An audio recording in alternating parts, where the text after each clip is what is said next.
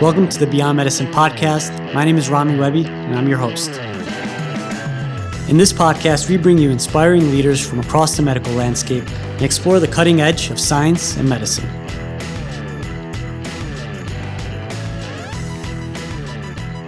What's up, guys? This is episode 62 of Beyond Medicine with Dr. Rusha Modi.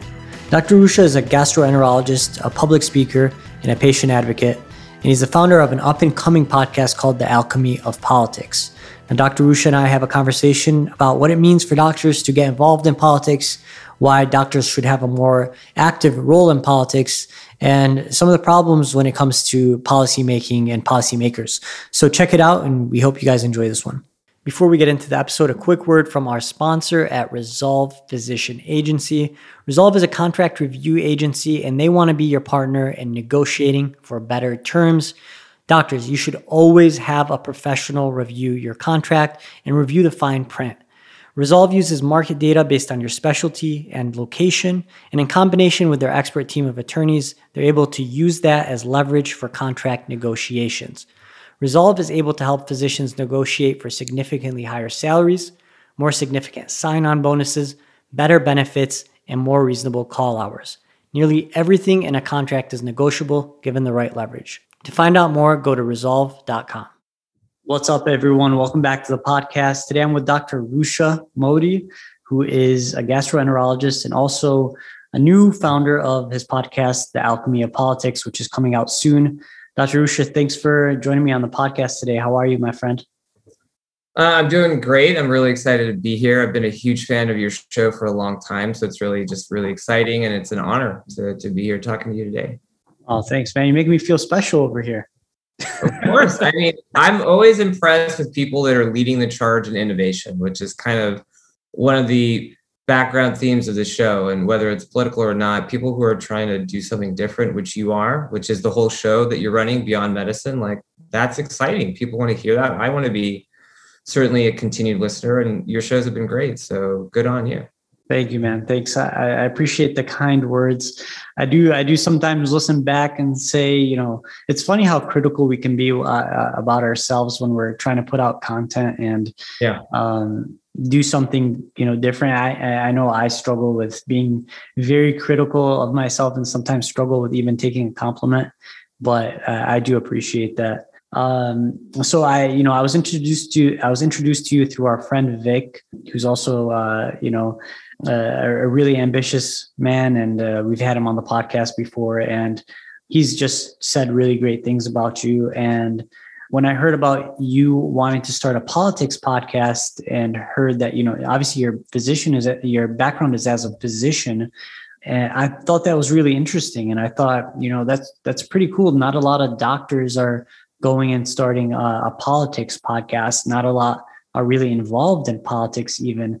And uh, so I, I wanted to have you on the podcast to talk a little bit about that and also um, just you know to create a little community so we can also support our our fellow podcasters and our fellow doctors who are doing things uh, outside the box.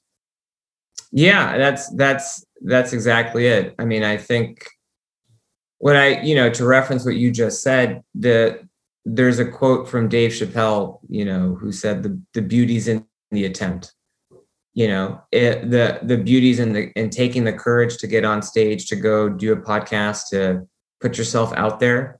That's the arena that Teddy Roosevelt once cited that most people don't want to enter. And I think that regardless of what happens, that alone, I think, puts you in the, in the win column, and you should be proud of that. And hopefully, I'll get to join you in that in that podcasting arena, really talking about the things that can change society, make people healthier, push society forward, uh, create new technology, and and all the above. So the beauty is in the attempt. That's that's a wonderful quote. It really is. It really is in the attempt because I remember when I first started this this podcast, I really didn't know. I mean, it was at a time when nobody really knew what podcasts were, and you know, I I didn't. I just thought, you know, this might be a thing in the future. Let's give it a try. And um, I've just kind of been winging it for for most of for most of the evolution of this podcast. But it's um, there is a lot of beauty in the attempt, and even if you fail, I think there's um you know it's good to try because then you at least you know you can say you know at least i didn't just wonder what if you know at least i didn't i'm not going to have regrets about it later on. So there there is a lot of beauty in that and there's a lot of peace in that as well. I i agree. You know i think that what is the old saw about uh, ships are safest docked to the shore but that's not what a ship is made for right so you know, I almost take like a statistical approach to it, which is, you know, there there are errors, there are type one errors, type two errors. And, you know, basically if life is all about making errors, which error are you more likely to regret? An error of commission? You did something that you said, man, I really shouldn't have, or an error of omission where I really should have done that, but I didn't. And I think if you talk to people across the continuity of their lives, it's what you just said. It's people tend to regret the things that they didn't do that they kind of felt that they didn't. And you know, we're all in healthcare. We all want to help people. That doesn't make us saints by any means, but I think that means that more often than not, our our impulses are coming from a good place. Like we really actually want to do good in the world. Yeah. And so if you lean into that, I think and roll the dice on that across across the long term, that's going to iterate, that's going to compound I think to your advantage and to the benefit of your listeners, which I think they've already felt that way. So yeah, yeah. I, I mean, not to go down a complete alleyway right now, but um, you know, I this is something I'm actually writing about, um, especially with kind of the avoidance of taking risks due to what I call like you know what I describe in my book uh, about the sunk cost fallacy and why for doctors it's especially hard to actually pursue your your purpose and pursue things you actually want to pursue because of the time effort investment and resources it takes to get to where you are there's yeah. a guilt aspect that holds you back from actually doing what you want to do because of what you have invested in and, and that's a whole different discussion but i'm glad that you are you know taking the dive on this new podcast and uh, talking about a very important topic for for a lot of us in, in medicine I'd uh, I'd like to just kind of take uh, take a peek into your life growing up and and your inspiration behind this podcast and why you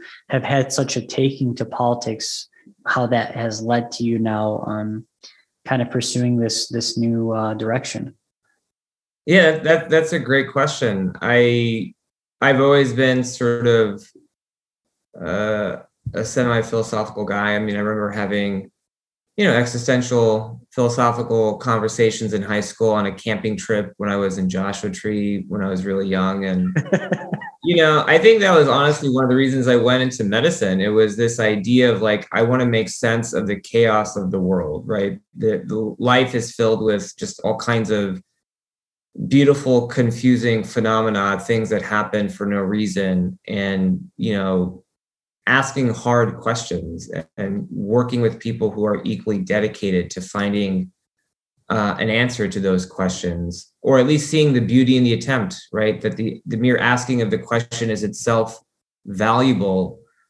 That has always been a part of my sort of identity. And that was my approach through medical school, right? Medical school, as we all know, and being a clinician, because I'm an I'm an actively practicing gastroenterologist, is all about having some of the toughest conversations that can occur, you know, with end of life situations, people are acutely ill or actively trying to die, sometimes some of the most beautiful ones as well. And I think that I see this as sort of a natural extension of the interest that fueled me into healthcare in the first place. Uh, but I will say that I've always had a macroscopic lens to some of the things that happen to my patients.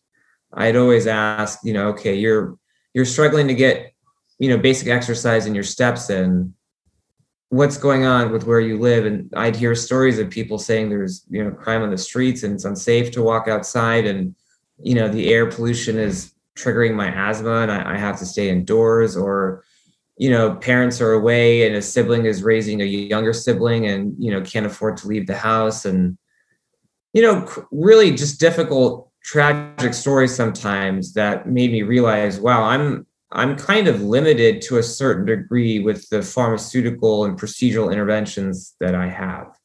I need to have a better understanding of the lived reality of the patients I'm trying to help.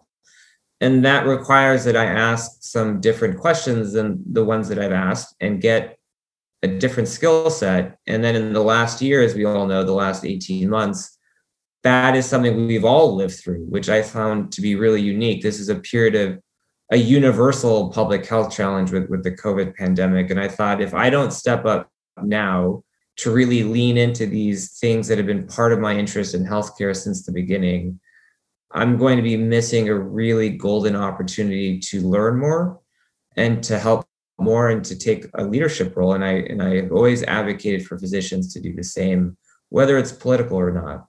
Right.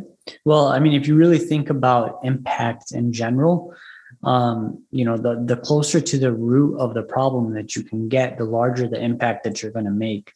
And and a lot of problems in our country are rooted in politics or policies solving you know one thing like or you know proposing a bill or or helping pass a law that you know helps homeless people get more access to care or that you know creates some drug program for people struggling with addiction. You know like these are the things that save thousands or millions of lives. So if you really look at something from you know just an impact perspective yeah you could see thousands of patients in a year and and help you know a few of them live a little bit longer. And you can also commit time to doing work in another arena that you know through one bill or through one kind of change in policy you can affect uh, thousands maybe millions of people in the future. And we don't need really you know as doctors we think the only way to help people is through seeing them in a patient's room having a one-on-one conversation or a team conversation and prescribing a medication like yeah you can help someone you know in a in a very microscopic way address one problem or you know a disease but there's other ways that a doctor can also play an active role and create larger and more impactful change in in the world and in the in their communities I, I 100% agree. And I think that that's always the tension that exists in healthcare between the patient in front of you versus the sea of patients in the community at large, whatever you define your, your community to be. I have always leaned towards some of the larger issues that affect what happens in the exam room. And I kind of see the divide between those four walls and the community around us to be quite a bit looser and thinner. Those are those are diaphanous membranes. I think that there's a real connection between the two. And I understand that not every physician or healthcare provider is going to want to engage politically or socially in some of those larger things. And I think that's a debate worth having. But I think my argument would be regardless of how you practice medicine or what your role in healthcare is, if you're not at least aware and cognizant on a deep level of how the big affects the small, how the you know larger social issues affects you know how they affect the patient in front of you i think you're going to be shortchanged. I think you're missing an opportunity to advance the care of people that you are seeking to serve. And i don't think we have the luxury now of avoiding one of these areas versus the other. I think social and public health and political challenges are medical challenges and mm-hmm. those will increasingly collide. And i absolutely wholeheartedly encourage physicians to take the reins, to take that leadership role, lead from the front, because we have people making decisions in positions of power that have never been in an ICU caring for another patient. They don't know what it feels like to be on call up until 3 a.m. in the morning or on an overnight cycle, you know, struggling to keep someone alive. They, they haven't walked patients through some of the most challenging periods of their life. Now, I'm not saying that you need to do those things to be a leader, but that's a special privilege, a painful one that we have all earned mm-hmm. through our dedication to this field. And that I think gives us credibility at, at the table. And we need to use that to advocate for others. I mean, there's an old discussion, there's an old phrase that describes the role of physicians as attorneys for the poor. Mm-hmm. And that has always been something that has resonated with me in terms of like what we're trying to do. We're, we're, we're trying to give people who've never had a break a real chance, mm-hmm. uh, which, you know, doesn't necessarily prescribe a certain political view. But when you conceptualize what we do in that regard, I think from there naturally flows an engagement with larger issues. So, mm-hmm. yeah, and uh, you brought up an interesting point, and you know, in politics, you know, there's a lot of lawyers in there making, you know, involved in all arenas uh, of the law, and they're making laws for lawyers, and you know, you don't see you don't see doctors sitting here writing laws for what lawyers can do and what their scope of practice is and how they can you know be involved in certain things. But you know it's like pretty regularly that lawyers are sitting here dictating what doctors can do or can't do. And um, dictating what healthcare should be or shouldn't be and who gets what. And so I, I i think there's this concept that like why yeah and i haven't been able to wrap my head around this but why aren't doctors the ones creating their policies and their laws through a collective discussion? And why is it the lawyers and in, in, in dc that are making these decisions for our community? I mean i think there's a variety of answers to that. I think on one level historically up until quite recently right medicine was more of a an art than a science. Let's be real. It hasn't really been since like the last 70 years where medical science has really gotten to the point where we could really offer something to a patient, you know, beyond just fluids and aspirin, right? And then like penicillin. And so, you know, in the 1800s, early 1900s, it's not unreasonable to say that if you saw a physician or surgeon, there's a good chance he or she, and unfortunately it was only a he back then, would probably harm you as much as they would help you. And so it was this sort of cottage industry, and it kind of still is. Prescribe you some Marlboro cigarettes. right. Yeah. A bullet to bite on and a shot of brandy, and like off you go, Civil War veteran. Like, you know, it's sort of Isn't what it crazy, man? really do. Crazy. Isn't it crazy what we used to once think was okay? I'm sorry to cut you off, but no, no, this is totally fine. Yeah but it's crazy that what we once thought was you know healthy or like reasonable is now just barbaric. And and, and, i think that that's going to happen in the future right? I mean that's what your show is all about. That's why it's so exciting is i think five years from now 10 years from now 30 years from now people will be looking at us and all the hard work we've done to learn this science and they're going to say my god you know, Rami and Rush, what were they doing? What this is insane that they were practicing medicine this way. And, you know, as a side point, that's something that I always do with my patients. I never come in as this sort of all knowing figure because I think that sets up expectations you can't fulfill. I am always honest about where there are gaps in the literature and where reasonable providers may disagree on a treatment plan because I think when you do that, then you build credibility by being so vulnerable and honest about, hey, I don't know all of this, right? Science hasn't figured it out. I mean, doctor as God, I think, is really not a useful metaphor for conceptualizing that role. And that that's a political thing, right? That's how, what is the role of, of how you see your practice vis-a-vis how you interact with patients. These are philosophical paradigms that I think are practically relevant to kind of you know how you practice. But you know to answer your larger question so medicine has always been sort of a cottage field that wasn't very scientific. So we didn't really have an interaction with the larger community. Like you know a physician had her you know his shingle and had a local practice next to the blacksmith and then off you go. And like you know as long as you didn't kill someone i guess like you were okay. So issues of finance issues of money issues of power issues of status weren't naturally part of healthcare that's intrinsic to the law right? The law enshrines social norms. It determines what's appropriate what's not. It distributes the flow of money. Those things are part of every nation state since this country was created and even before we were a nation right? When we were just 13 colonies. And so i think the law and lawyers have naturally been inclined to grapple with those issues. The irony now is that most physicians still don't like today talking about money it's not part of medical training. It's a dirty thing to talk about money. You're not supposed to think about it. Just do what the evidence says. Don't bring up finances to your patient.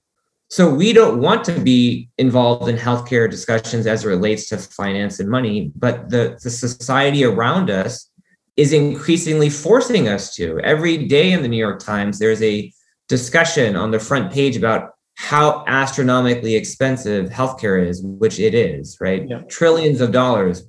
large percentages of our GDP and mm-hmm. increasingly so to healthcare. Soon, 20% of the workforce, by some estimates in this country, especially because of the COVID pandemic, will be in healthcare.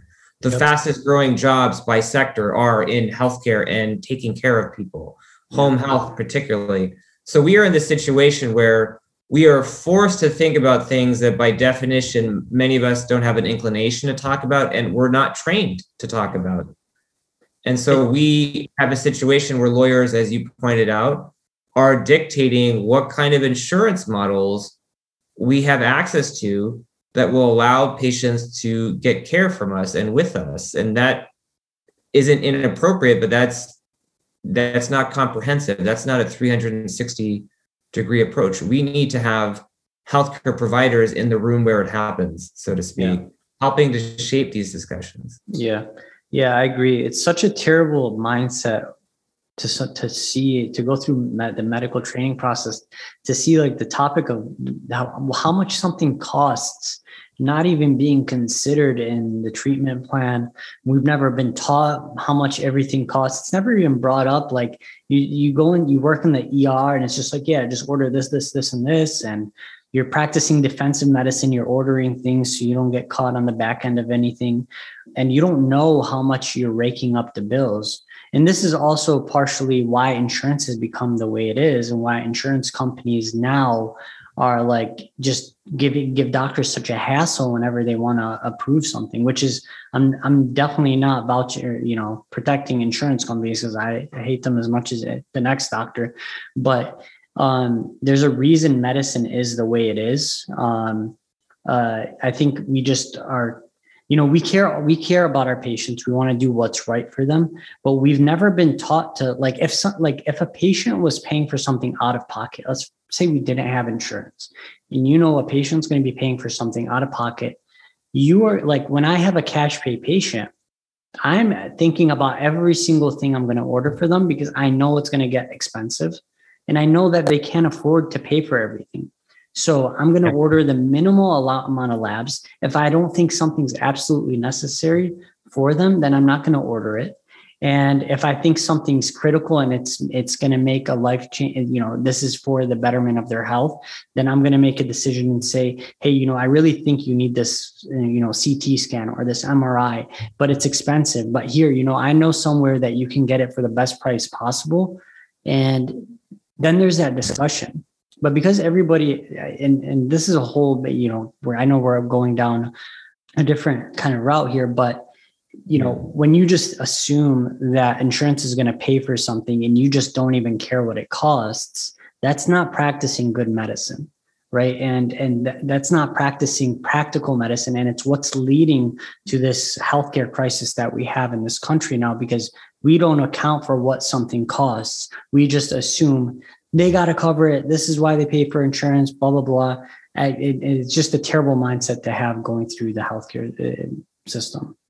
I mean, I, I completely agree, and it's it's it's unsustainable. I, I mean, I I mean, I give an example for my field, but when a few years ago you had direct antiviral acting agents, right, DAAs for hepatitis C, so-called cures for hepatitis C, game changers in the field of of hepatology. I mean, these initial treatment cycles for weeks or months on end ended up being like the initial course of Harvoni, which was a medication that's uh, you know approved for for Hep C was was initially like hundred thousand dollars, right? When you look at a chemotherapeutic cycle for most solid tumors, your initial cycle course is going to be tens of thousands of dollars just for the medicines and the infusions, not including onc visits, right? I mean, a coronary artery bypass graft for a severe atherosclerotic disease, you know, on pure cost basis alone is going to be hundreds of thousands of dollars. And now you have these so-called blockbuster new drugs, whether it's uh, you know mRNA technology that might have a role in, in, immunotherapy for cancer, existing you know checkpoint inhibitors. We have an era of medicine where we have fantastic opportunities with really step functions and interventions that can really alter the natural history of disease. But these are unsustainable, unscalable costs. Like I don't know about you, but like you know, were I to get acutely ill and get lymphoma today, like I, I don't have a hundreds and thousands of dollars in the bank, just free sitting there, liquid cash to to pay out for you know you know life saving chemotherapy. I don't know many people that do. I mean, that would put you in like the point one of the point one percent. So we have this situation where medical innovation has dramatically outpaced our ability to finance that. So what do we do? What is the point of all this if we can't use it to help people? And then you have, you know, frankly, villains like the pharma bro, you know, the former CEO. Uh, I don't know how to pronounce his last name, like Martin Shkreli or oh, something. Yeah. Martin Shkreli. Oh my gosh. Yeah. Shkreli jacking up the price of existing medications because, you know, they conceive their role in society uh, as a pharmaceutical uh, firm to just increase shareholder value. So that's a classic example of a real world scenario that affect your patients that directly pull in these larger issues about philosophy, political approach, cost of drugs. How do we finance this? Like these things aren't divorced from each other. Right. And I think that if we are going to get ahead of this, we as a community have to organize. That doesn't mean agree on this. We can have reasonable differences of opinion, but we have to engage with these problems on a level that I don't think writ large our field has in the past. Yeah, absolutely. I've often wondered about this where, you know, medical innovation is outpacing our ability to afford some of these things. And um, we recently did a, an interview with an organ chip technology company that is, you know, one of their main goals is try to reduce the kind of the cost of getting a drug to market because the one of the reasons that it's so expensive to afford these new biologics, these new immunotherapies, these new technologies is because the failure rate of getting a, a, a drug through clinical trials is ridiculous. It's like 90%.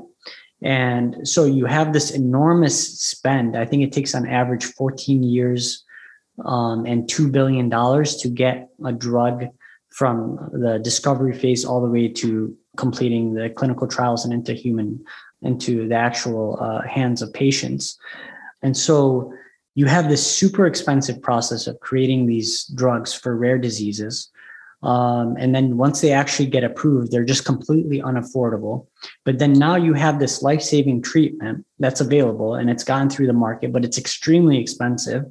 And you expect, do we expect the insurance company to just keep paying for these extremely expensive new life-saving treatments? Or do like how do you even manage that? And i've i you know i've never really been able to articulate what my thoughts were about that because it just i understood it but i just didn't know how to comprehend it. Because i understood we got new and better technologies constantly coming at us. They're getting more expensive. So what happens down the road where we just can we can cure anything but it's just ridiculously expensive. At what point is that prohibitive uh, from us actually spending dollars on it?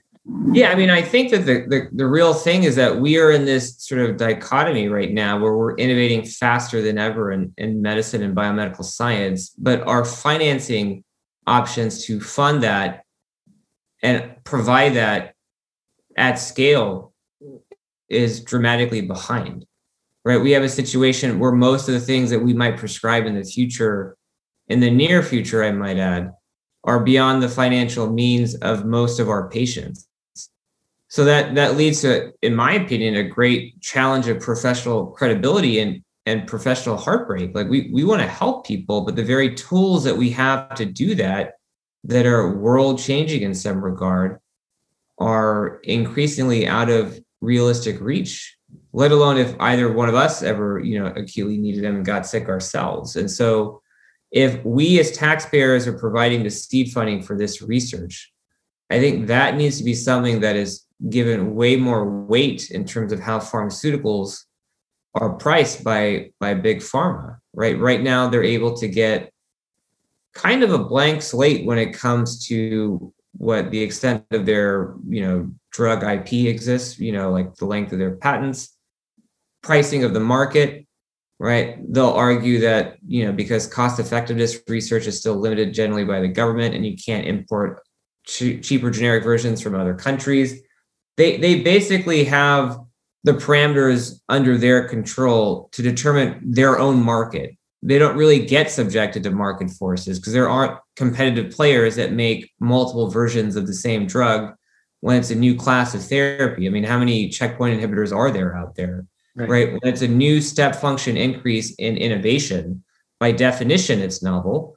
And granted, that doesn't always happen all the time. So it's not really a market in the traditional sense. It's a highly protected, almost protectionistic submarket that has subsidies indirectly, if not directly, from the government, and it's escalating healthcare costs. So this isn't an argument to like get rid of big pharma. Like I'm a huge proponent of innovation, but like we have to have a discussion about how we can actually provide these to our patients without bankrupting, you know, half the nation to do it. Right. And that's and and the point is like why, you know, I, I've never once had someone talk to me about you know how we're gonna how we're gonna keep making these new drugs and how we're gonna eventually make it so that everybody can afford them right? Or how are we going to make it so that everybody can uh, you know have affordable insulin? You know things like that. And I, I get the innovative the innovation part. It's just i don't understand that if we're going to keep coming up with new expensive technologies how do we expect insurance and healthcare to continue to pay for that. It's it just doesn't and and and like the conversation of like at what like at what point is that prohibitive? Like when is there like let's say we come out with a pill that gives you unlimited life force and health and vitality, but it costs 10 million dollars. But you know, it prevents everybody from dying. If you have cancer, you take this pill, you're all of a sudden cured and but it's 10 million dollars like what at what point do we say okay well you know sorry you just you're you're not going to get this medication because it's too expensive? Or you know like how do you even have that conversation? How do you even explain to someone we do have the means to cure you but we can't because it's too expensive. Like is that like there's almost like this ethical slash moral slash financial dilemma that kind of cross, crosses paths at some point. And I've never once had anyone or heard of anyone bring this up or even talk about it. Yeah, I mean, I think you know, I think a lot of people have been, you know, actively talking about this issue, and I'll, and I'll give a couple examples. But to answer your central point, like I, I think that we've already crossed that point. I, I can't tell you. I mean, I used to work at a county hospital, the second largest county facility in the country, right in Los Angeles, you know, working with undocumented individuals, working poor, many of them non-English speaking, very few resources. I can't tell you how many of them I would diagnose with end-stage GI cancers of various organs, liver, gallbladder, pancreas, obviously colon, many times stomach, trying to get them emergency Medi-Cal so they can get salvage chemotherapy, only to be waiting for four months in an onc visit at a county clinic that's overrun overrun you know and i i would talk to some of the oncology fellows and they're they're struggling to, to staff those clinics. We we've already decided implicitly as a nation and this is a variant of one of my medical heroes paul farmer right? You know his work um, in, in the tropics with with the haitian population has said that you know we have already decided in this country that some people are worth more than others. And so we have allowed ourselves, you know, as a collective to say that there are expendables. There are people that are collateral damage. This super pill, which is the figment of scientific fiction, there are kinds of super pills, maybe not as effective as this, that can really be life saving or help people or dramatically improve the quality of their life that are denied to hundreds, if not millions of people. Up until Obamacare, 50 million people had no health insurance and millions more underinsured. So like this, you know, future scenario where this sort of this medical dichotomy, you know, the has and the have nots, we've actually been living that for for a very very long time, right? And I think that that's sort of the sad thing here. And then the the, the modern example is with the COVID vaccines right? Many people, especially on the left, are arguing, hey, we need to break IP laws, talking about lawyers, um, and actually expand legal access so that generic manufacturers can replicate you know, biotech Pfizer's vaccine and Moderna's mRNA vaccine technology because, you know, India, for example, which is undergoing a humanitarian pandemic right now, crisis, has like 5% of their population vaccinated. Meanwhile, here in this country, we have the luxury of having anti vaxxers debate the efficacy of what are safe vaccines when most, most of the developing world is struggling to get access of it to it. And so there's a real question here like, okay, should we avoid this scenario that you just described with the vaccines? I mean, your country is decimated by COVID. A COVID vaccine can be kind of a super pill that cures quite a bit or prevents a lot. So, should we have uh, a loosening of licensing laws and intellectual property protection because it's a humanitarian crisis? And if that precedent is set now, do we then extend that to less acute but equally important other health crises?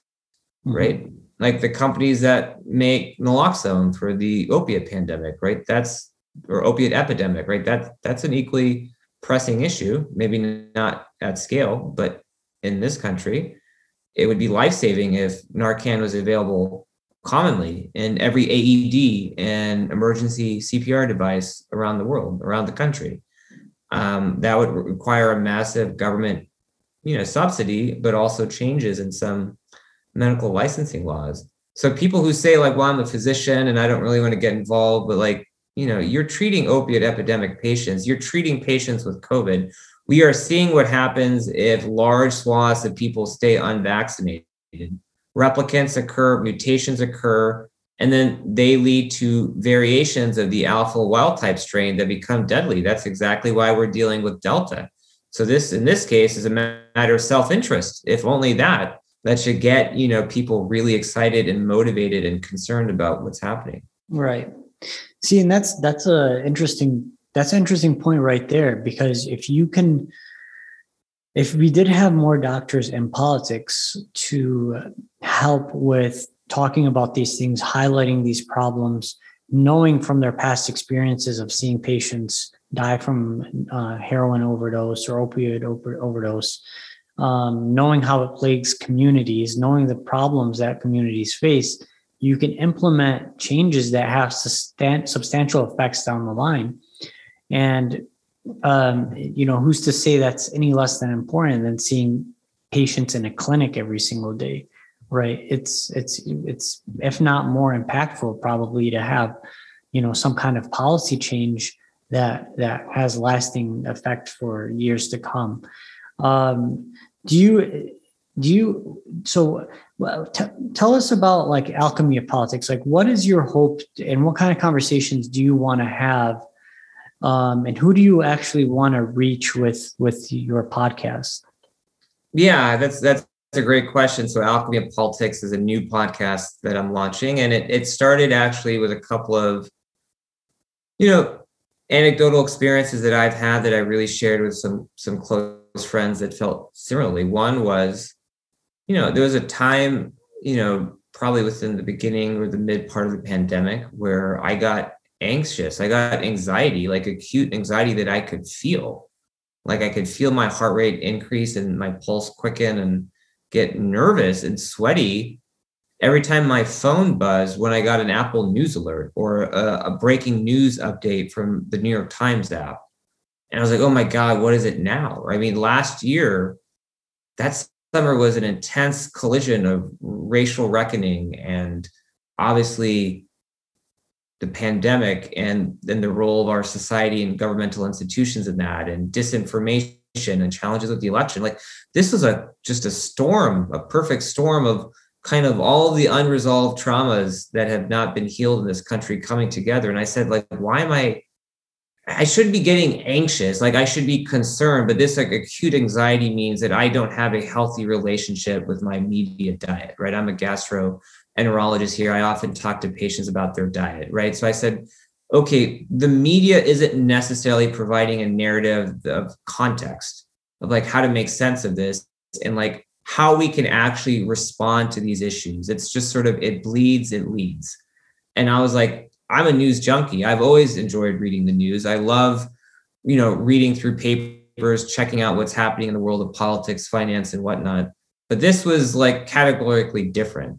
I was worried about the world around me and I didn't feel the media was helping me. So this show is trying to change that. And then I would talk to people, regular people, physicians and not, who just felt beaten down, exhausted, drum beaten, and world weary, feeling like, yeah, the world seems crazier than ever, and I don't know what to do about it. I want to do something, Rusha, but I don't know what. I need to know how to make sense of all this. Right. I had a lot of people not in healthcare who are like, I don't really know much about viruses. And now the government's saying, hey, there's this crazy new virus coming out of China and it's an RNA virus and like we got to develop this vaccine and we got to wear a mask. I mean, this is a dramatic upheaval of our entire way of life. And the one thing, regardless of what your political views are about all that happened, that I think we can all agree on is that there was a failure of communication by our leaders on both political parties and by our, our sort of institutions of stature, both healthcare and not, if not overt misinformation by you know some individuals and, and organizations. And that lack of communication i thought disempowered the american public. So i realized there is a major gap in our media landscape and there's a failure of leadership by our elected officials to address the challenges of the day and i thought i don't want my friends i don't want my neighbors i don't want my patients feeling politically and professionally impotent that they can't do anything about these things. I wanted to return agency to you guys. And to do that, you need information, you need smart people giving their take on things, you need context, but you also need real stories of how to practically respond to these challenges in a way that makes sense, that isn't just about clickbait and getting you to look at the next headline. So this show stands for all of that. And I hope that with a healthcare focus, we can branch out to other topics that also have sort of a health as policy framework that can make world events sensible for us in a way that allows us to respond really impactfully on those issues. Love it. And do you feel, do you think you want to get involved with politics yourself at some point? Yes, I mean, I know when you when you ask politicians like, "Are you running for something?" They have to beat around the bush because they don't want to announce, and they can get to fundraise in secret more and etc. Like, I'm not acutely looking to run immediately, but yes, I, I look to run politically at some point or at least get involved politically. And I always tell people I'm an ideas guy. Like, I, there is nothing more powerful, attractive, sexier, and interesting to me than like a new idea, like a fresh idea, like a novel take, someone that you know has a different approach. So I, I put ideas over political parties. I put that over political preferences. I am party agnostic. I am idea uh, proponent. Like I, I believe a new idea with a fresh take can save mm. us from ourselves, right? And yeah. so I think that that's what I'm looking to do in the political world is try and get new ideas that are out there because I think we can all agree it's just the same two parties rehashing the same views again. Mm. And I think right now as we were discussing before, is a period where those orthodoxies are being challenged. Yeah. There's such upheaval going on that we have to reevaluate what we all believe in, what what are what is being assumed as common sense by either side. Yeah. What's it, what's it like in California right now with with just the political environment over, over there? Well, I mean, I'll give you an example. Like, you know, California here, which has been home for much of my life, not all of it, uh, just had a recall election of their governor, of our governor, Governor Newsom. Now, the recall itself was was ludicrous, right? He was fairly elected for a certain term. He didn't do anything that egregiously was so awful that merited a recall. But you know, Newsom is got some personality issues that can make him hard to be appreciated. And he obviously had a sort of a public optics scandal with French Laundry, this famous restaurant up in the sort of Napa region, where in the middle of the pandemic, when everyone else is oh, masking yeah, up and yeah. locking down, he's kind of he's having a dinner with politicos, including a major lobbyist, I believe, for the AMA or actually the California Hospital Association, one or the other. So he's actually hobnobbing we're talking about politics and healthcare with major political advocates that have deep funds uh, in the healthcare industry. So it was a terrible message when the rest of the state is undergoing a really difficult time. and I think he's owned up to it, and I, I accept his apology. But the recall was crazy because the leading conservative voice who was on the ballot, Larry Elder, was already screaming before the election recall even started that it was rigged, that it was it was a hacked election, that it, it wasn't fair, that it wasn't a free and fair election, like the classic Trump playbook. Yeah. Here in probably one of the bluest states in the nation Yeah. so this sentimentality, this virus, if you will, that elections aren't free and that they aren't fair, then that they have stolen it from you, that there's this deep state is spreading everywhere. And that is absolutely destructive to a democracy. And when we just had almost a year ago a riot of our, our national Capitol, people fueled by that sort of lie, frankly, that there was, in fact, an election that was stolen. That idea, this dangerous inception that our elections are completely catastrophically rigged and stolen from real Americans is, I think, very dangerous. And it's happening here Yeah. also in California. Granted, Newsom won, yeah. but that that is something that is now permeating everything that that we are addressing in our democracy. It's affecting our lives as physicians. How many patients have I seen that question the vaccine, that question Yeah. medical authorities, you know, and they they don't know what to believe. Yeah.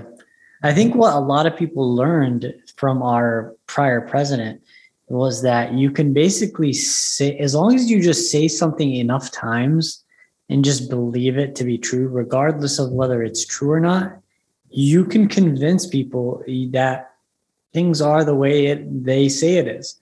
Like this past president convinced the whole part of the country that the election was rigged.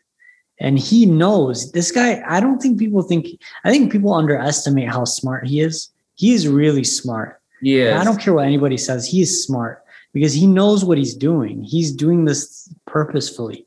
He knows that he can just repeatedly say something enough times with enough conviction to get people to eventually start to believe him. Like he started telling his followers he won the election he still to this day is telling Yeah. people he won the election He and had he an Ohio rally just a couple days ago doing the same the same spiel. I mean, he understood, which I think we as physicians need to understand, which is that one, truth is the first casualty of war, as they say, and we are kind of at a war, unfortunately, with each other. But then number two, you know, you got to win over people's hearts before you can win over their minds, right? He played some pressure points and emotional elements in people's psyches that are wounded and hurt and angry. And he was able to manipulate and weaponize that pain for Yeah. political gain. And I'm not saying we use that playbook, but we are in a great debate right now about restoration of the republic versus revolution, yeah depending on which side of the political spectrum you view things. Yeah. And that that debate is happening now with the, the largest social spending package in the last 40 years in the in the Biden administration versus like were those stimulus packages necessary or not last summer? You know, what does the government owe its citizens? What do we owe each other? There are some people that want to blow it up. There are other people that want to tinker at the margins, right? This is a debate about the management of the patient called America, the body politic Mhm. right? We have different views on this. And Trump, whether you liked him or not, I think understood very clearly that there's a deep, deep vein of pain, lack of being heard, lack of validation, and anger from a part of America that feels forgotten. yep And that's why his words were able to resonate with a, a base of voters that are rabid fans of him yep and they're willing to go off the cliff and maybe bring the country with it in order to do so. yeah And we think- can't fix these problems unless we understand that mentality. We don't have to Yeah. agree with it, but we have to understand it. Yeah. See, I, I, I did my intern year in Pennsylvania, um, in, in a rural part of Pennsylvania. And that was my first time ever going.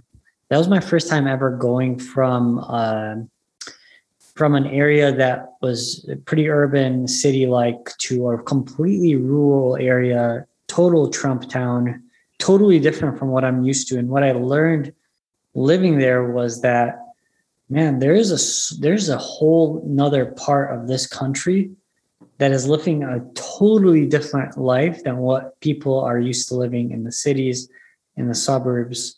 Like I was totally unaware that this like people just people were living a different life there. They, they had different beliefs. I felt like I was in a different country for a whole year. Like it was just total culture shock. And these obviously, you know, this was a Trump town. This everybody there was a Trump supporter. Um, but there there are places like that all over the country, and those people, you know, they're not bad people. There's a lot of good people there, you know, and and they feel like they are not they they. This is what Trump did. He knew that these people have been feeling resentful. They've been feeling unheard. They've got a lot of pain and anger towards the system. He was the first guy that actually spoke against the system and was like you, you know connecting with them on things that they were just angry about. He's just connecting to their anger. It doesn't matter what part of the anger was. They're just angry and he's flaming that fire. And they finally felt like oh this is someone we can get behind because he's saying all these things and you know he was making it doesn't matter if he was making things up or not he was just connecting to their emotional part and I think there's even something to be said about this in medicine because I think there are a group of people in medicine now that feel a similar way, that feel resentful, that feel like the system has been overrun, that feel like things are unfair, that feel like they're being taken advantage of. And now you don't know, like we're we're, we're even divided in our med- in, in, in our medical culture as well. I've never seen really so much division maybe because I wasn't aware of it when I was younger, but there's a lot of division in the country right now and within certain um, organizational spheres like medicine. Yeah, I mean, I see it with you know typically older attendings, uh, but also some younger ones. Uh, you know that you know have views on healthcare financing. They want a fee for service model. They want high reimbursement, which I which I understand. They they avoid capitation. They don't want to do value based care. Uh, and they certainly don't want a nationalized healthcare model for insurance. So these are the debates within our professional stature, and you know how much does a colonoscopy deserve in terms of reimbursement, or what a family practice provider should get. So these things are happening within our fields, and we're all, you know, fighting this. You know, uh, and then writ large, I think these challenges are absolutely that. Like you know, you have some Trump supporters feeling that there needs to be a civil war and granted that's hyperbole and let's say it's even the outliers of the outliers but like the fact that that's even entering the discussion i think should concern us yeah, and that is we almost did it i think we only we were very close to a civil war earlier this year yeah just this morning in fact while we're talking today fiona hill this morning or yesterday who was one of the national security advisors for trump went on i think a recent you know, political talk show and basically said that, you know, January 6th is a dress rehearsal, unquote. Yeah. For future political violence.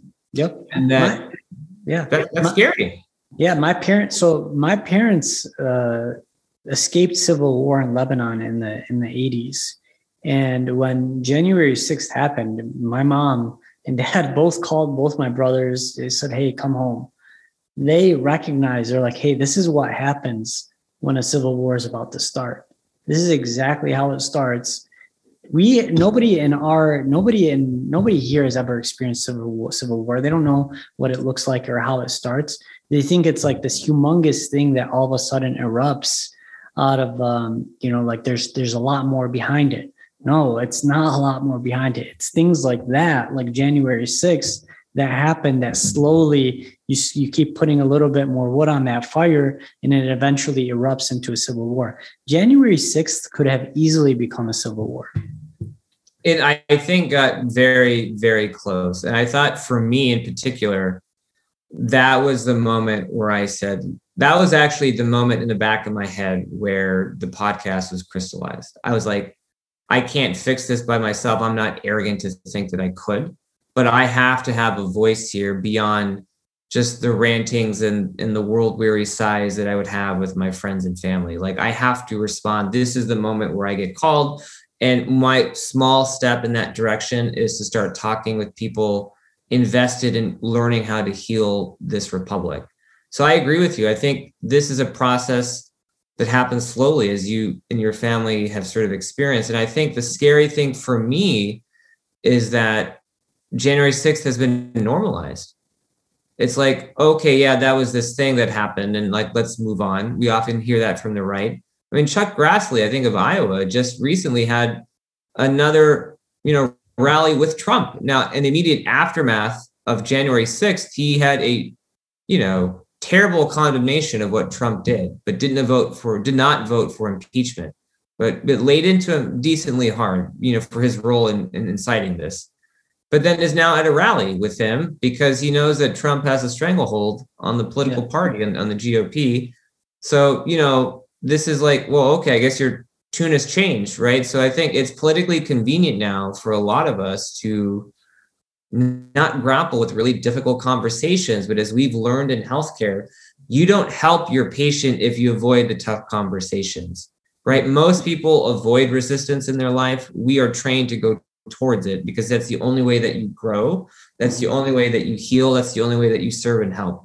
And that's the premise of the show. And again, the show is not designed to get people to agree with me. It's not designed to tell people what to think it is trying to frame the discussion in a way that's more intelligent and really start a conversation. Because to your point, if we have that dialogue, then we can begin to fix this country. But it's when we don't honor and acknowledge the fact that we have these problems, that these divisions are real, civil war, as you say, or that we got dangerously close to the precipice, that head in the sand mentality will be the end of this country uh, literally, if not metaphorically. You know, empires die from within. And, you know, I believe in the goodness of this country. I love this country tremendously. I know you do yeah. too. And because I care so much that I want to make sure that doesn't happen. So, I mean, we got a new election coming up, 2024, not anytime soon, but still, I mean, it's it's on our minds. I think a lot of people know you know at this point trump's already announced he's running for president again in a couple years and um, honestly, I think he's going to win.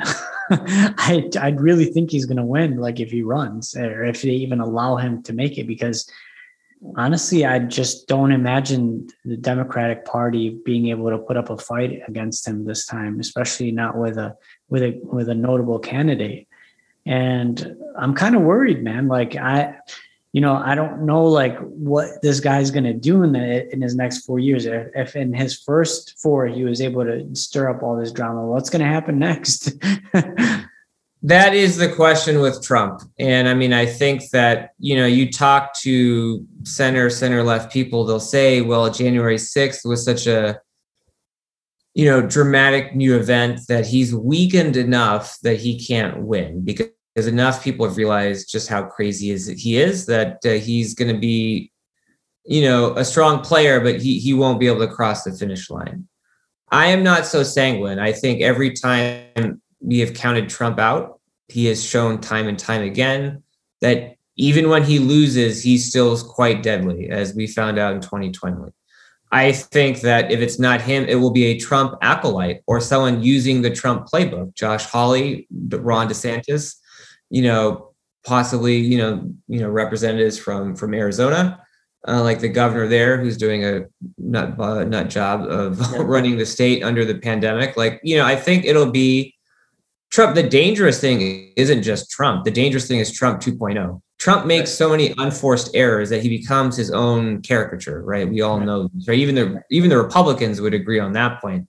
But Trump 2.0, someone that doesn't make those errors, that knows politically how to not put his foot in his mouth and is able to rig the game better, play the game in a way that's more sophisticated as opposed to this sort of walking id of a temper tantrum that is, you know, Donald J. Trump. Yeah. That person is going to be even more concerning because yeah. they know how to rope pull in, in the game of politics, but yeah. they also know how to fan the base and and heat up rhetoric with agitprop. And that that person may be dead, deadlier than than the original. It's like the T1000 in Terminator 2 versus the yeah. original format. Like the liquid guy that could, could blend into things and shapeshift, like that was a more dangerous version of the Terminator, yeah. right? Because he had more capabilities. So I think that regardless, that's going to happen, you know, with Trump or one of his, you know, supporters. And the thing is, is that you can't craft effective solutions that really can help people if it's always in response to a person like Trump Mm-hmm. And that was basically Biden's entire campaign. I'm not Trump. I'm not crazy. Well, he won not out of popularity, out of people just saying anything. Just, we need sanity. We need normalcy. Yeah. Right. I mean, he, he, won because people just didn't want Trump. He didn't win. He just his votes came from. Uh, I just don't want to vote for Trump. Yeah, yeah, and I think that like look, there's an argument to be made that obviously was effective, that just a return to decency, a return to normalcy is yeah. what the country needs. We just wanted a break from the news. Yeah, exactly. Exactly, which is what this show is about. But I think now, with this major spending package being debated and brinksmanship with the debt ceiling and the moderates not agreeing with the you know the progressives about like what exactly to do uh, regarding how much to spend you know, I think we're having a situation where the Democrats are losing a golden opportunity to sell the American public on policy innovations that can help their lives. They're politically infighting with games of purity testing as opposed to actually getting down to work. And they're not selling the American public on what may be the largest reorganization of our society in the last 40 years when it comes to spending. Like with the prior stimulus package and the proposed package now, we're looking at like well north of like 10 trillion dollars of governmental spending in just like an 18 to 24 month period. Granted not all this spending would be done now it would be authorized over a number of years but still like that's a discussion worth having with all of us not just with joe manchin versus aoc versus kyrsten sinema versus you know the 10 players you know chuck schumer that are trying to make this work with pelosi and biden right? This needs to be a discussion that we have about like, okay, what is this money used for? How does this work? What does this mean for the social contract? That's what this whole discussion is about. And the Democrats aren't having it. They're trying to ram this down because they feel like the political process is broken and the only chance for reform is now. And maybe they're right about that, that like, you know, every president is basically a one year president because the other three years are gone and the Republicans are likely going to win the midterms next year, and then Trump may be back in 2024, and we're over doing this rodeo all over again, right? So they might think, hey, this is our last ditch effort to repair the republic. So I mean, I understand the spirit in which they're doing this, but we we need to have a public campaign, a communal dialogue over a lot of money, and it's entirely clear that even just within the Democrats, there's not an agreement about this, and I'm I'm glad with that. We need to have that discussion and I just wish that the Democrats were doing a much better job of leading that with the public. Or they may find that they're going to run into sort of the Obamacare scenario where a good piece of legislation, granted flawed, wasn't effectively sold to the public in a legitimate way. And for 10 years after, it led to recurrent battles, granted largely from the right, but even yeah. moderates, independents, and some liberals felt like, hey, is this really going to get us country, you know, this country healthier. That that discussion could have been avoided in part, at least, if you know we had a better public communal dialogue. So I yeah. want to contribute to that dialogue so people can be heard and you know yeah. pursue the truth as they see it. There's a, there's a lack of understanding of politics and all even you know in medicine and in the general public. I think people just watch the two main streams of media, Fox News and CNN, and get all their information from there. But to really understand the underlying kind of problems and the, the underlying things that are leading to a lot of the things that we're facing, um, and to understand politics from a more I'm not really sure how to word this, but to understand politics from a more fundamental perspective and to understand how mm-hmm. it's affecting our daily lives, I don't think is being done really well even in you, you know there's I think this I think your podcast is going to do a lot of good because I think it's it's something I want to learn more about personally. Like I want to listen I want to learn more about politics just because I'm curious interested. I don't totally understand all of the different things at play. I mean the the the few times that I'm able to listen and digest the news is like you know a couple minutes before work or on my drive to work I put on you know the daily drive podcast and I get my like snip snippets of the news of what's happening in the world, but I never fully get to understand unless you know like I have some downtime between patients or something and I'm reading an article. But it's not it's not that I can really understand what is going on and to understand the pol- political sphere that we're in. And I think politics right now is is really important. Like we are entering a world that's going to be really different in a couple of years. Like this next election is going to be bonkers. If Trump is actually going to run in 2024, is going to be chaos. like, like the first time it was like we just didn't think it was possible for him to win, so we were just like counting him out, you know. And exactly. We'd exactly, go and yeah. we'd go and watch entertainment, but this time he's going to come and run again for president 2024. It's just going to be like the most crazy reality TV show ever put on, ever. Well, that's the argument that some uh, people like Stephanie Grisham, who was, I think, uh, chief of staff for, for Melania Trump, the first lady, um, who now has a tell-all book. She was also press secretary that never gave a, a press conference. Her her basic argument is that, you know, Trump is going to run with the guardrails off because if he were to win, that would be his last term, right? Because of term limits for the president. Um, and he's also facing, you know, legal prosecution for impropriety based in, you know, his businesses and activities in New York, right? So like yeah. um, Southern District is is on his ass for some of that stuff, and some of his tax records have already been subpoenaed. So, you know, the argument is basically like she's making like you you you thought you've seen a crazy Trump before, you haven't seen anything yet. Yeah. You know, and then there may be intense amount of resentment from his base over what appears in their minds, at least, to be a stolen election. So, like, a Trump unleashed, I think, is going to be disastrous. And I, and I want to make it clear that, you know, I'm strongly anti Trump. That doesn't mean I don't think we need a strong conservative voice and political party in this country. I, I strongly believe in the marketplace of ideas, and I think conservatives have valuable ideas to bring to the table but Trump stands for an egregious, aggressive form of narcissism that's been weaponized and used to, to, to dangerously hurt the republic. And that, for me, I think stands beyond all else. And I think we all need to be united against that kind of ideology because that doesn't help anybody, right, center or left. Yeah, yeah, yeah. I'm just, I'm just, I'm, I'm not, I'm just curious about like okay, so this guy's coming into office. He's got nothing to lose this time. He's got he doesn't have to run for reelection. Um, he's got all of these uh, legal battles that he's also facing. It just makes me a little bit worried about you know the amount of power that he's going to be able to have and inflict on people around him within the political sphere and he's going to have a lot of control and yeah, I don't think I don't think people really comprehend how how bad it could potentially get, but let's just hope for the best.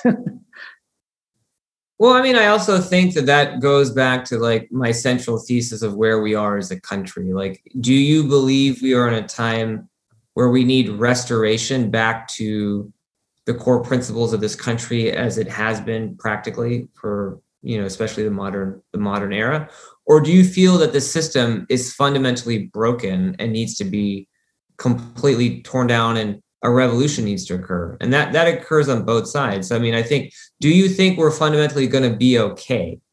I think is entirely dependent on your experience of the american dream quote unquote for you and your community whatever you define that to be up until now so I think that then determines the response to Trump and Trumpism, you know, which is happening around the globe. Like numerous democracies and prior democracies are having a rise of, of authoritarian right-leaning political parties. Like this is not just an American phenomenon. This is a global phenomenon. Like think about it this way. Like, are we going to be okay with Trump? Let's wind the clock back about 20 years, right? If not longer than that. We've now won the Cold War America is the only superpower. And then we have a relative period of peace and prosperity, right? And Clinton was the president during that time. We had a belief in the goodness of America. We've won. Democracy and capitalism was supposed to spread from our beacon of light with this city on top of a hill around the world. Look what has happened in history since then. Democracy really hasn't flourished in a lot of parts of the world the internet and capitalism haven't liberated and freed up societies to democracy and new ideas. China has shown that the internet can be regulated and can be done through a state controlled market model, right? That isn't fully open at all. And they have all kinds of press restrictions. So, like, I think that we're at a point where liberalism, and I mean that largely and not the political viewpoints of liberals, and, you know, m- market economics and enlightenment principles of free discussion, dialogue, scientific thinking, basis on fact and reason, you know, isn't a granted. It's not taken for granted. It's not a given. Trump stands in, you know, complete counterpoint to almost all of that. Mm-hmm. So like the the future isn't decided yet, but it, it definitely isn't something we should take for granted that the things that we've all assumed are true will continue to stay true about America. We have to fight for those things. Yeah.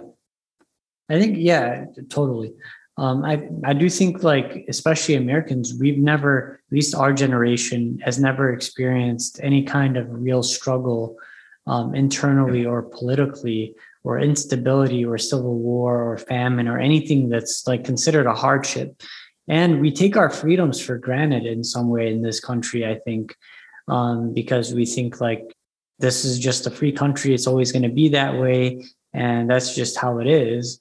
I think immigrants to some degree have a better understanding of this because you know we've come from families who exactly. know what dictatorships looks look like or failed democracies look like. Like my family's from lebanon. It's like the worst democrat quote unquote democratic but it's like the most failed political system of history.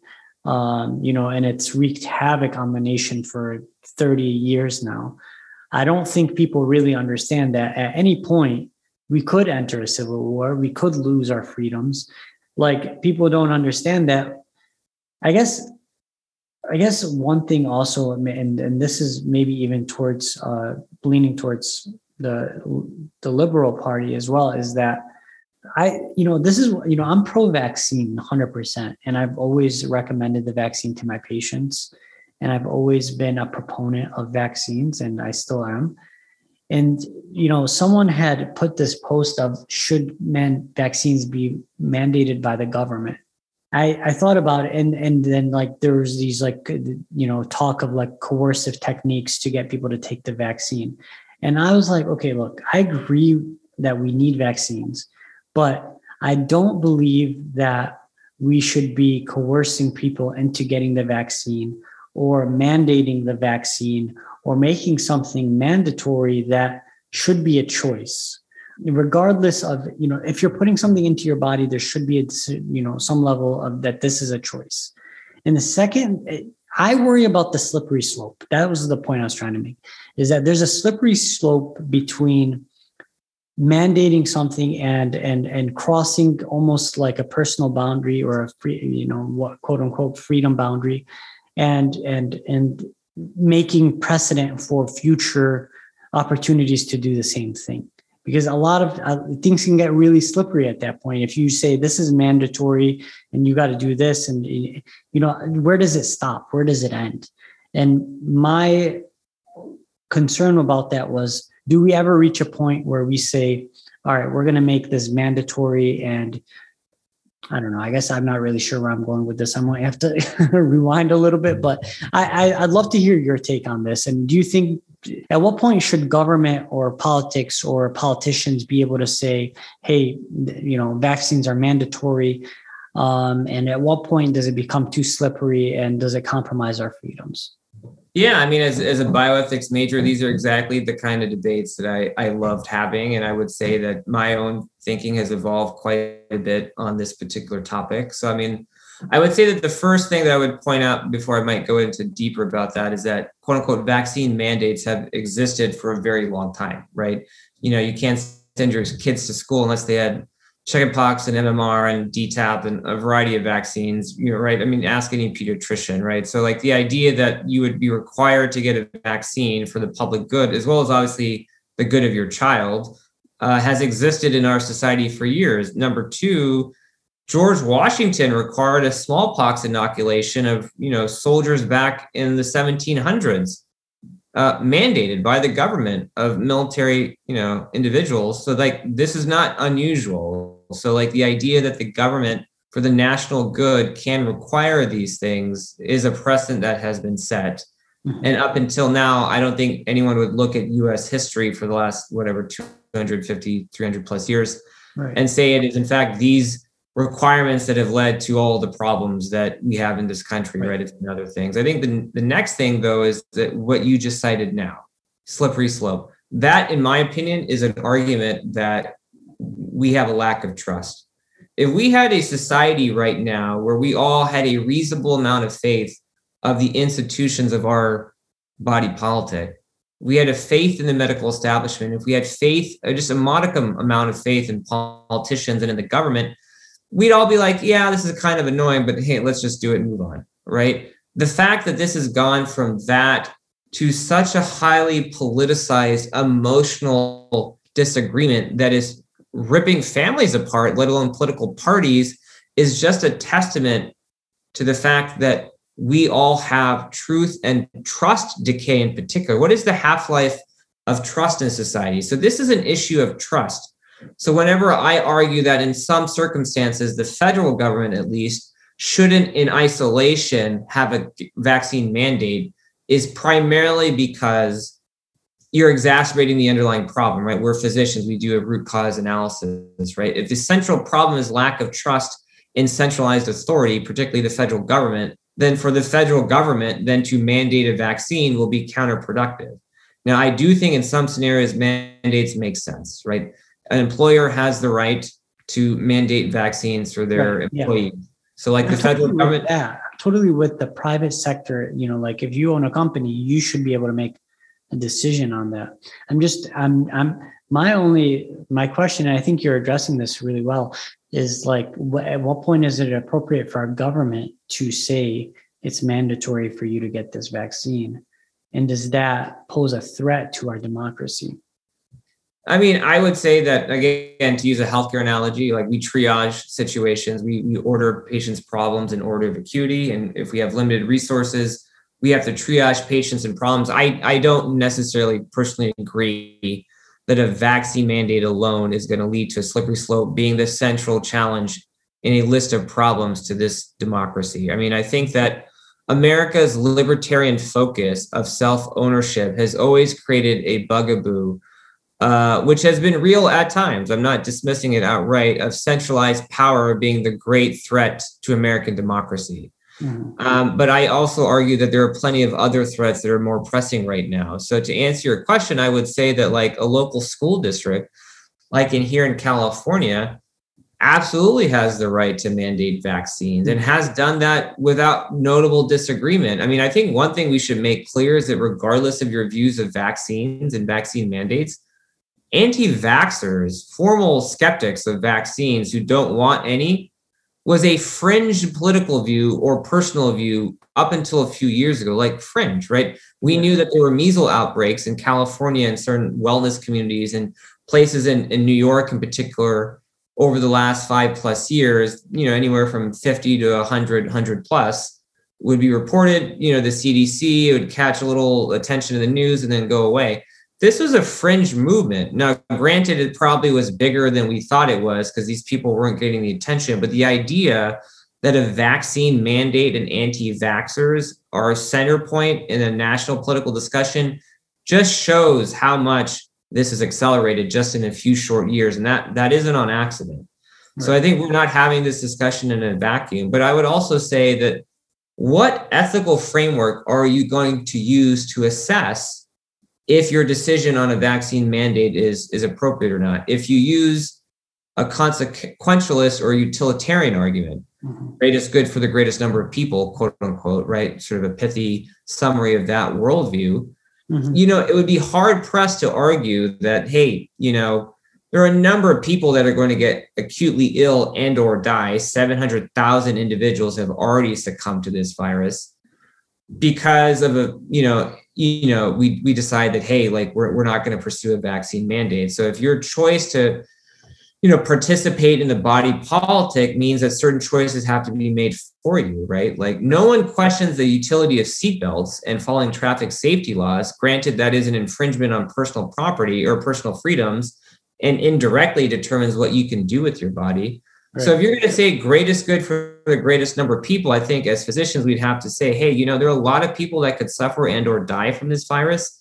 If that means I have to take a safe vaccine that's been proven safe, 5 billion shots have been given worldwide, 5 billion with the B, right? That's a small potential risk to take for a very well known and documented harm that could be avoided. Right. So, from a utilitarian focus, I think you'd argue, hey, in most scenarios, a vaccine mandate makes sense. Now, if you yeah. use a deontological approach, a duty based approach, the question I would ask you is okay, you want to determine if a vaccine mandate is ethical or not. That first is premised on what is your conception of your duty to your fellow citizens, to yourself, and to this country. That answer will then determine what you think you should do with the vaccine mandate.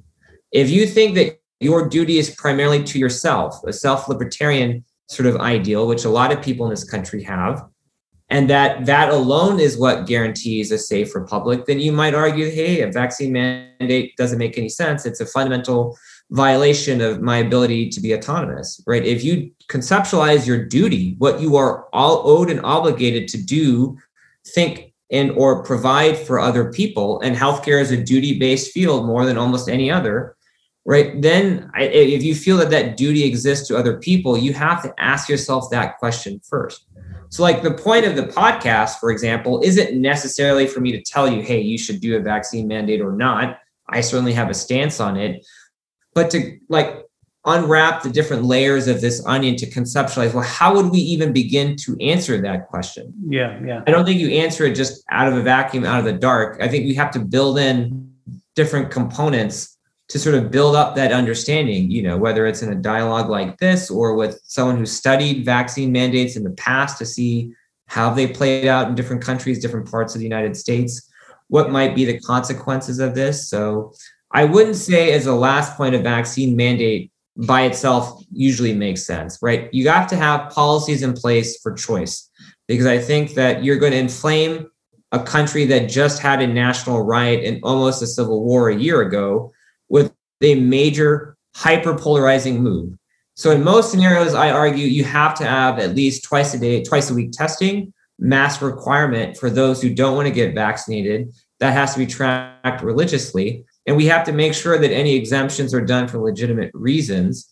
Hmm. And there may be some scenarios where there are restrictions of what you can do at work, right? Like maybe you don't work in the ICU if you're not willing to get vaccinated, right? Maybe there's a restriction on other benefits and or job related functions if you're not willing to fully engage with what is the consensus and the scientific literacy on this particular topic. But i think a heavy-handed top-down approach by itself is going to be very very i think concerning and dangerous. It's going to have some long-term political ramifications that i think any one of us want. Yeah. No that's an awesome framework honestly. And um, you know even for me from my perspective i guess I, I, will say I'm fairly libertarian, so I do have kind of like in the middle middle ground um, political uh, opinions. I try to keep them to myself, but um, I think I lean a little bit more towards the liberal side in some scenarios and conservative in others. Um, but I do, I do, coming from my background, I think any of my Cuban Cuban friends from like medical school um, who've uh, you know experienced communism or people from the Soviet Union, people with like that history, that background, that understand the, the value of freedom have, a, a, I've noticed have a very different take on politics than other people that I've like for me, I do think like I do really value the importance of freedom of choice. And I do, you know, like it, you know, I do come from that framework and from that background. And I think a lot of Americans really value like I guess they go, I think some Americans go overboard with the Second Amendment, right? But you know, for you know, freedom is really, um, really, really important in this country. Freedom to choose. Um, but that's a really good framework, and it gives me perspective to think. Okay, from what perspective am I coming at this from? What is my duty? I'm looking at my duty as the greater good of the country, then of course, and I think a lot of Americans do look at things from the greater good of the country why else do people sign up to for the army or the navy or for the marines? Because they're what their duty is to their country to serve their country. It, you know similarly if that is your duty wouldn't your duty to protect your country be to take a vaccine should that be required? Why is that any different? But also look at it from the other side of things of like, well, my duty is to make sure that our freedoms aren't compromised. Well, you know, if a government's going to say you have to do something and inject something into your body, is that is that crossing the line? So like I'm I'm trying to play a little bit of devil's advocate here because I really want to get to the root cause of this conversation. And you know, I think my stance previous, I think you may have swayed me a little bit, but I I think that ultimately we shouldn't have to be coerced by government to make a decision. I, I do think any company, private institution should have that right to mandate that for any of their employees because you know it's part of living in a free country. If you have an institution, you should be able to make certain requirements by law. But I guess uh, I'm blanking out on the on the point that I was trying to make earlier, and it was a good one, but it slipped my mind. But we'll, I'll let you answer to that. Yeah, I mean, I think that again, like my general view is that private employers should have a have an option to have vaccine mandates. The government, the, the federal government is is one of the largest employers in the country, maybe right after Walmart. So I mean, I think you can argue that in that capacity for federal employees, there can be a requirement there. I mean, I think that look, if you're in a healthcare facing field, which a lot of your listeners are, that's a difficult argument to make that we should be fully protecting our patients by taking on vaccines. Like this issue exists for years for flu vaccines, right? Yeah. You generally have to do that. I mean, I think the real issue first is I agree with you. Coercion is never going to be an effective or cost-free method of getting patients and, and fellow citizens vaccinated, right? It shouldn't have to come to that. But the problem is, is that America's sins have come home and we're having to deal with them, right? We've had massive educational problems in this country for decades, where many Americans graduate from high school.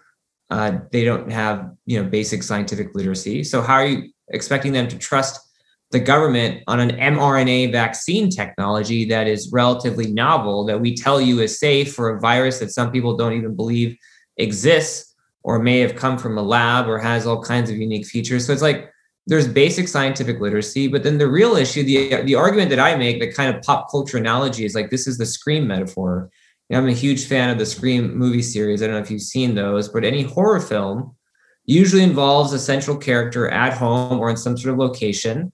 And what happens, right? They hear a door creaking and they freak out. They think the killer's there. They hear wind blowing through the trees and they turn around. The killer's not there. Every tiny little change in their environment, they're on high alert. The killer's not there. Then the one time you think the killer's not there, he's there, of course, right? And that's how this show or these these movies run. Like the reason that people are freaking out over every potential risk theoretically associated with these vaccines and what the government might do with them is because they don't trust the government and they don't have a basic abiding faith in that there is someone out there that has their back.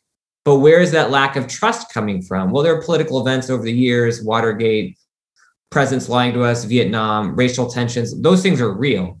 Mm-hmm. But emotionally, they come down to the fact that people feel scared, like that character in that horror film, and they feel alone. They don't feel someone's out there that's going to help them. So that combined with lack of trust and lack of literacy erodes any basic decency uh, of this sort of discussion. It gets re- the rhetoric gets amped up to an 11 because this no longer becomes just a scientific discussion on the merits of a vaccine. It becomes this emotional, trauma inducing conversation, right? And this is a period of, of universal trauma, which is so rare in human history, where we are all experiencing one event through the lenses of our particular experiences. So, yeah, I don't think a government heavy handed approach of like, you have to do this will work. And even if it does work in terms of increasing shots and arms, it will have a huge political cost. I think liberals tend to underestimate yeah. just how fragile our democracy is. Right. You ride people hard on vaccines, it will come and have major political ramifications later. Yeah. On the other hand, as as a point that I give you, like people say about my freedom, like, but that's a philosophical concept. Freedom. What, what? How do you conceptualize freedom? Most people who are libertarian, for them, it's freedom to do what I want, basically freedom from external authority, restrictions, rules, and laws. But what about freedom from disease? Freedom to be alive, right? The immunocompromised patient that's on chemo, and I have a lot of those kind of patients they, they don't have a lot of choices and their health is directly tied to the choices of the people around them so i think this particular pandemic is challenging because it challenges individual liberty and it's linked to the common good and we are living in a time where people question the common good because they're scared they're alone there's a fundamental lack of education about some of these complex topics and there is a lack of trust because we have decimated the common good mm-hmm. through political and other historical events through the last 50 years in particular, 30 years in particular. Mm-hmm. And in that background, can anyone have a rational conversation about a vaccine mandate? I think it's hard in that backdrop to make that conversation sane and normal and de-escalate it from where it's become right yeah you you so you touched on one of the main things and that i thought was really important and that was the current climate that we're in the cultural mm-hmm. sensitivity, yeah. the brink of collapse. Like you throw in a mandate like this from government and you just put icing on the cake. And yeah, you yeah. get, you just, yeah, I think that's a really dangerous move. Um, just in terms of where we're currently at right now and the political yeah. climate that we're in. And you, you know, you just set up someone like Trump to come in and just sweep a whole part of the nation single-handedly because You've done something as a country that's so politically charged, and even people that people that may be even on the left may disagree with that a guy like this comes in and could just completely take advantage of that.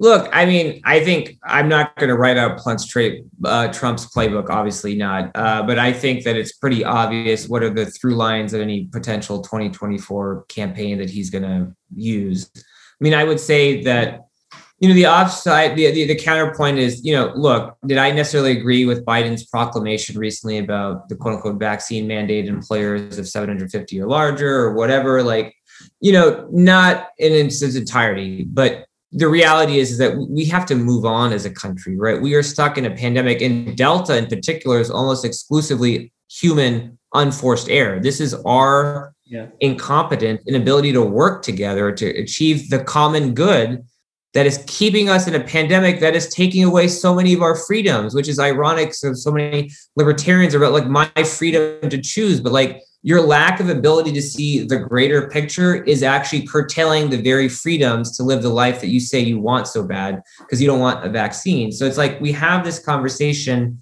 asked backwards. And part of it is because none of us, and I include myself in this, can look beyond our own interests to what is good for the country. And we haven't had a culture, I might add, that is incorporated, inculcated, and encouraged that kind of thinking. Yeah. Right. America is very good at an individualistic ethos. It is much less effective at incorporating notions of a kind of a communal good, of a communitarian ethic, right? And I think right now is the first time many of our fellow citizens, especially on the younger side, have been forced to be asked of themselves, to ask of themselves, what do I need to do for the common good?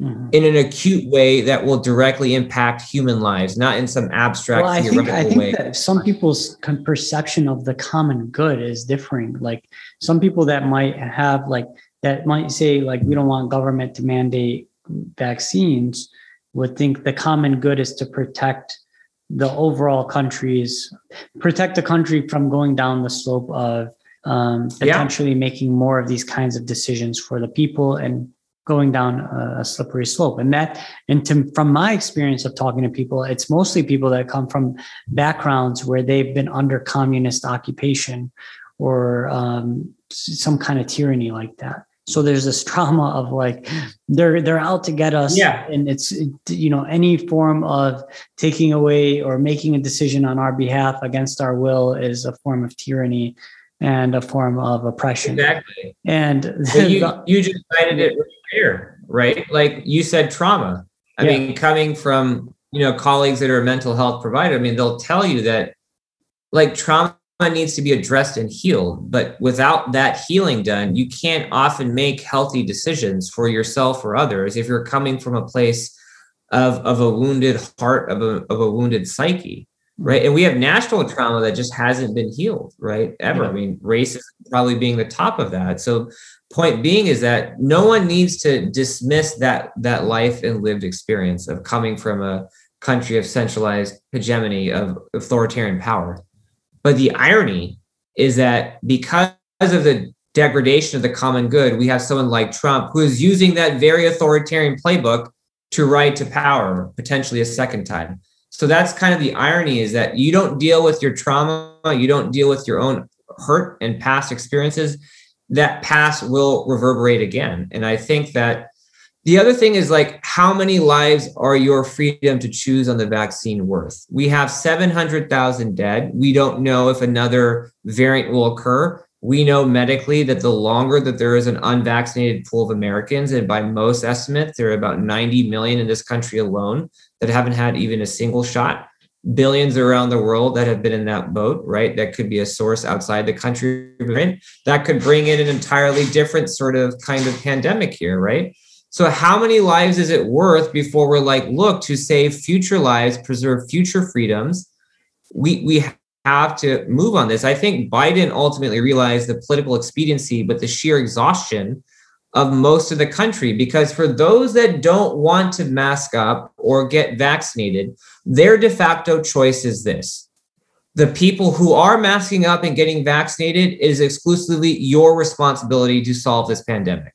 Because you're not getting involved if you're not getting a shot. You're not participating if you're not socially distancing. You're not part of the solution if you don't mask up. So there's an incredible frustration where the people who are doing, quote, the right things according to scientific consensus are bearing the burden of dealing with a global pandemic that continues to be perpetuated. So when the libertarians or people on the right say, my freedoms, I mean, that's almost laughable to someone that's doing everything yeah. by the book, trying to get on with their life. Right? Yeah, I do think I do think to a degree it's become a political statement though, where some people are just doing things just because, you know, they're you know they're, it, it's a political stance to wear a mask you know like exactly. in a lot of cases i you know for not wearing a mask yeah for not wearing a mask or for wearing a mask right because like if, in some cases it makes no sense to wear a mask like it, you know when you're sitting 10 feet away from someone and you're you know putting down your mask to eat and like like there's some stances where wearing a mask like from a from an actual like physiological objective scientific standpoint just doesn't even really make a difference. And it's politicized right? It's a political statement and you're doing it to not be an asshole in, in a lot of uh, situations. You're doing it because you don't want to be the person that stands out that's not you know doing something. And like you know that it's probably not providing a lot of benefit since we're all vaccinated and we're all this but we're all wearing a mask because we're cordial and we respect each other and we want to wear a mask but you don't want to be the guy not wearing a mask, right? So you you wear it. And, and there's politicalization in certain aspects of this mask versus no mask versus like vaccine versus no vaccine, and it's it's just I don't know why we always do this with all these things and just make it about politics and you know where we stand on our politics, but you know I think that I think a lot of I think a lot of anti-vaxxers or a lot of um, Trump supporters are doing things now because they also see it as like a political statement like no i'm not going to wear a mask here or there even though you know if in some situations a mask is totally appropriate and it's beneficial but there's still you know they're like okay i'm not going to wear a mask here yeah i mean i think that you know number one I mean, this has been said ad nauseum, but we're we're a tribal society now, right? And mm-hmm. that's an evolutionary impulse to protect your tribe. And if you think about if you replace tribe with family, if you thought that someone was attacking your family, you'd do almost anything. If you thought it was a survivalistic sort of impulse to protect your family, I think most of us would, and that would automatically ratchet up the intensity of any discussion, decision, threat, choice that had to be made, right? So when our national body politic is in that standpoint, you understand where how we've gotten to this point, right? That's the dangerous thing right now. It's not just political differences, it's not just polarization. You have some people arguing for civil war or that there's the survival of the body politic at play here that we're gonna we're gonna turn on each other. So that that survivalist tendency is what's driving a lot of this discussion here, right?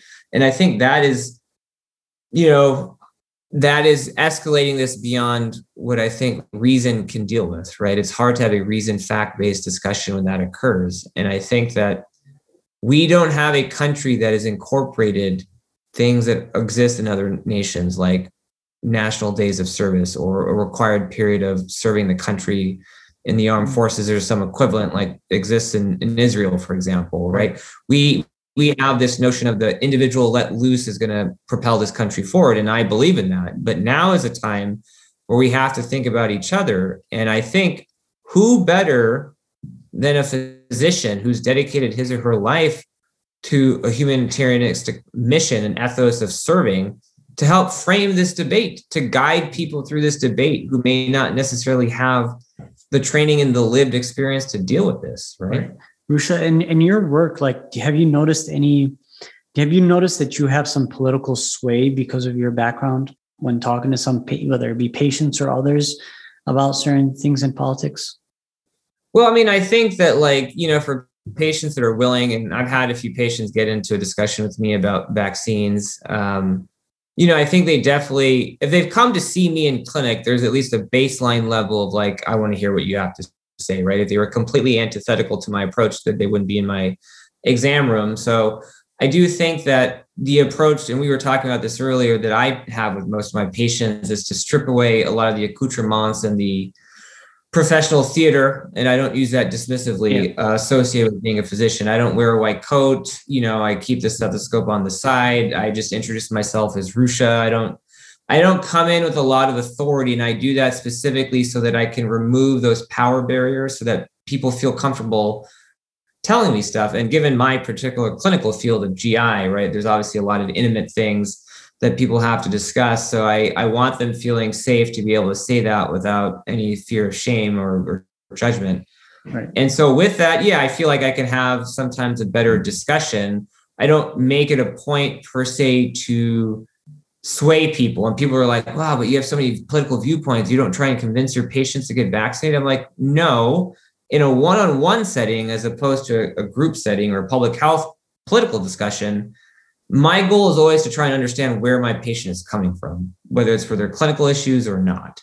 I, I can't make any inroads, quote unquote, to get someone vaccinated if they don't feel I'm in their circle, right? I got to get in their circle first. I have to break that shell of distrust and fear and, and maybe just even skepticism. Yeah, if I come at them hard, it's not going to work, right? So I try not just build that rapport, but also like understand their value system and try and see where is there a point of mutuality, of commonality between what they value and what I value.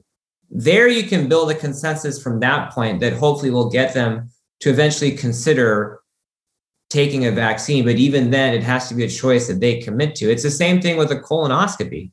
Probably one of the most embarrassing and or difficult or stressful periods uh, that a patient can go through uh, in terms of a procedure. That's that's a hard sell to someone. You got to fast, then be on a clear liquid diet before that fast. You got to drink salt water, gallons of that, and then you got to be sedated. We're going to put a camera below, you know, in your through your bottom, and then we're going to look through your entire colorectal system to make sure we don't have polyps and blah, blah, blah. Like that's a hard sell for people, right? And so when I have these discussions about colon cancer screening, I give them like, yes, the facts and the pros and the cons of this approach versus that. But I, I really want to understand like what, what matters to you? What is going to connect this choice to something that that is of deep import to you? So for a lot of people, it's your family. And so I try and say, like, what is your goal for your family? Do you want to be around for your family? And what capacity do you want to be there for your kids? When I start linking this choice to the things that they have an intuitive grasp on, then, then it starts making this decision better. And so that's kind of one of the meta points of the show, which is again, not for me to tell you what to think, but like, how do we frame this discussion in a way that will bring more clarity as opposed to chaos? Because that's not what our media is doing, and that's not what our politicians are doing. And if that's bringing in an expert who's thought about this, is if it's bringing in a PTA president down the street that's really advocated for this kind of stuff, if it's having discussions like this, I think these are the discussions that you rebuild the national fabric, right? That's that's my enduring premise. That's the enduring premise of this show. Yeah. And I think that you kind of feel that way too, because your show is about conversations with people beyond medicine who are pushing the borders of what physicians can do. And that's an exciting show to listen to, right? Mm-hmm. Thank you. Yeah, and I, I gotta, I, I want to just, you know, give you credit because you, you, you do have a particular skill or talent at taking something and and framing it in a way. And you, you did that, for example, with my question about a vaccine mandate.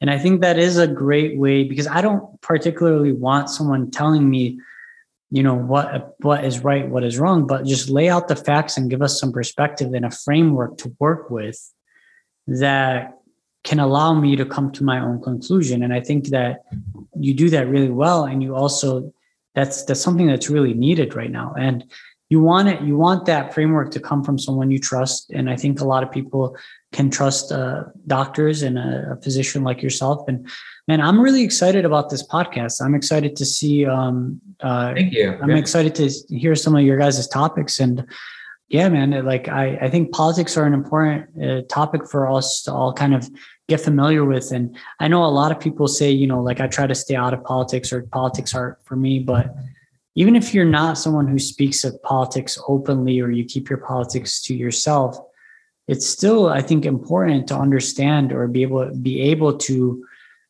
understand what's happening around us because politics play into all of our daily lives. And I, I, I believe more so in the future and in the coming years than than previously. So I think I, I recommend everybody to follow uh, follow you and listen to your po- uh, podcast, Alchemy of Politics, which is a great great name by the way. Um, Thank you. Thank you. and I'll, I'll, give you an opportunity to share that plug with everybody and, and, and tell everyone where to follow you at. Yeah, so you can always go to the alchemyofpolitics.com. Uh, you can also uh, listen to Alchemy of Politics podcast launching soon in all the major streaming podcast platforms. And then Alchemy of Politics will be the uh, the handle for most social media platforms. And then, you know, my social media, Rusha Modi, R U S H A M O D I, is also available also on most social media platforms. So I'll definitely link to that. So I, I encourage everyone to to listen to your show because I love Beyond Medicine. Hopefully, listen to mine and find something of real value and I mean, I would just say as a last message, I think that your voice, particularly as a physician, counts. Your lived experience of taking care of people is something that our national dialogue needs. Most people in politics, most of our leaders, certainly most of our media, they don't have that experience. And I think that we are doing ourselves a disservice individually and as a field if we don't take that experience and share it with others and provide some sort of guidance on how to have these conversations how to lead people through very difficult times. We've been doing that professionally since we all entered the field. And I think it's time we at least take that step forward and do it really for the country. And I really encourage all of you to find even small opportunities in your day to reach out to people and have discussions about, quote, these larger issues. And I think you'll find that's how we really rebuild America. You know, one conversation one neighborhood, one little town, one one session, person per person, citizen to citizen at a time. Um, so that's that's kind of the hope that I have. I think the future of America is as bright as ever if we have these kind of conversations. I really do. If we don't, then I think whatever future we have will be what we deserve. Yeah. Rusha, thanks so much for joining us today, man. I, I, I loved all the perspective and all the insights and um, and all the intellect uh, around politics and just for being a cool guy, man. It's been great to talk to you. Guys, you. make sure you follow him. Make sure you check out Alchemy of Politics. And uh, thanks everybody for listening. Make sure you screenshot this episode, post us on your story, share us on social media, tag a couple friends. It'll help us spread the word. And uh, we'll catch you guys next week. Beyond Med family, if you guys enjoyed this episode, if you found any parts of it particularly helpful or useful, you can take a screenshot or you can even screen record the part of the episode you thought was most interesting to you or most helpful to you. And that way we get some feedback and we find out what you guys like to hear, what is helpful, and that way we can produce better and better podcasts in the future. So take a screenshot, do a screen record, post it on your social story, tag us at beyond underscore med, or tag me at webby.do.